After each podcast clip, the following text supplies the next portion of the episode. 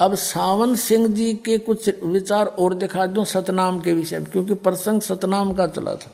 ये है संत मत प्रकाश भाग तीन, जो श्री सावन सिंह जी के वचनों का संग्रह है। देखिए, ये है श्री सावन सिंह जी। अब इन महापुरुषों के को देखकर आदमी तेन सोचा, भाई सचमुच ये तो भगवान तो मिल रहे होंगे। अब इनकी अनुभव को देखेंगे जो पता चलेगा किसे मिल रहे थे। संत मत प्रकाश भाग तीन, हजूर महाराज सावन सिंह जी के सत्संगों का संग्रह। ये भी वही है प्रकाशक हैं, जगदीश चंद्र सेठी, सेक्रेटरी राधा स्वामी सत्संग व्यास डेरा बाबा जयमल सिंह, पंजाब। ये यहाँ से छपी है मुद्रक। Gopsons paper limited. अब इसके 102 पृष्ठ पर ले चलते हैं आपको। 102 पृष्ठ पे। संतमत भाग प्रकाश तीन, यहाँ देखिए। अब इसने ये शिवदयाल जी की तो बनाई हुई मन मन चौपाई है और खोलने चले हैं श्री सावन सिंह जी। सचखंड या सतनाम ये चौथा लोक है। सचखंड या सतनाम ये चौथा लोक है और सभी के अंदर है। ठीक। अच्छा आगे दिखाते हैं आपको।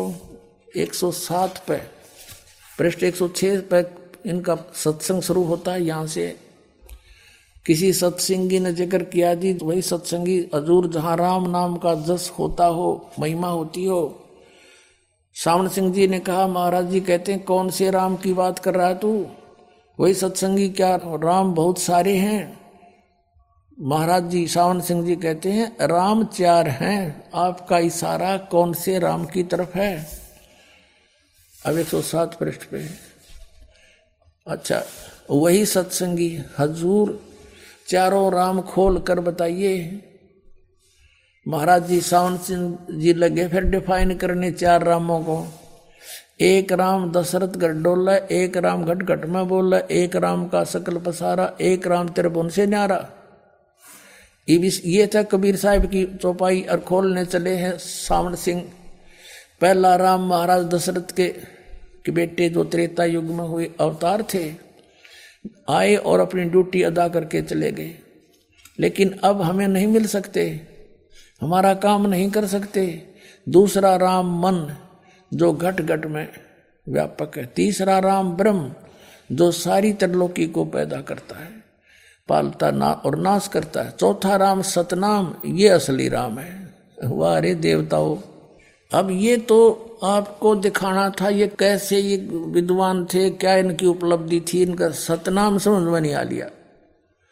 इनका परम धनी कह रहा है कि सतनाम सथान है और वो ही उसी को सतलोक, सचखंड, सतपुरुष, सतनाम सत शब्द सार शब्द कहते हैं।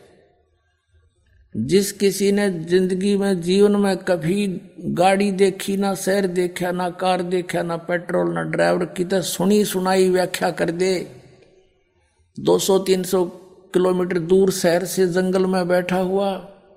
अन्यों, अन्य से फिर वो कहे, मैं शहर में जाता हूँ कार में सैर सपट्टे करता हूँ, पेट्रोल से चलती है। और उसने कोई पूछे, वो कार कैसी है? पेट्रोल कैसा है? सड़क कैसी है? कौन चलाता है? ड्राइवर कैसा है? शहर कैसा है? और वो फिर लगे डिफाइन करने कि कार, पेट्रोल भी कार को कहते हैं, ड्राइवर भी कार को कहते हैं, सड़क भी कार को कहते हैं और शहर भी कार को ही तो कहते हैं। ऐसी व्याख्या है नज्ञानियों की सतनाम के विषय में। सिर पैर का नहीं पता बात बनाओ, सचखंड सतलोक की। डबो दिया सारा मानव समाज ने।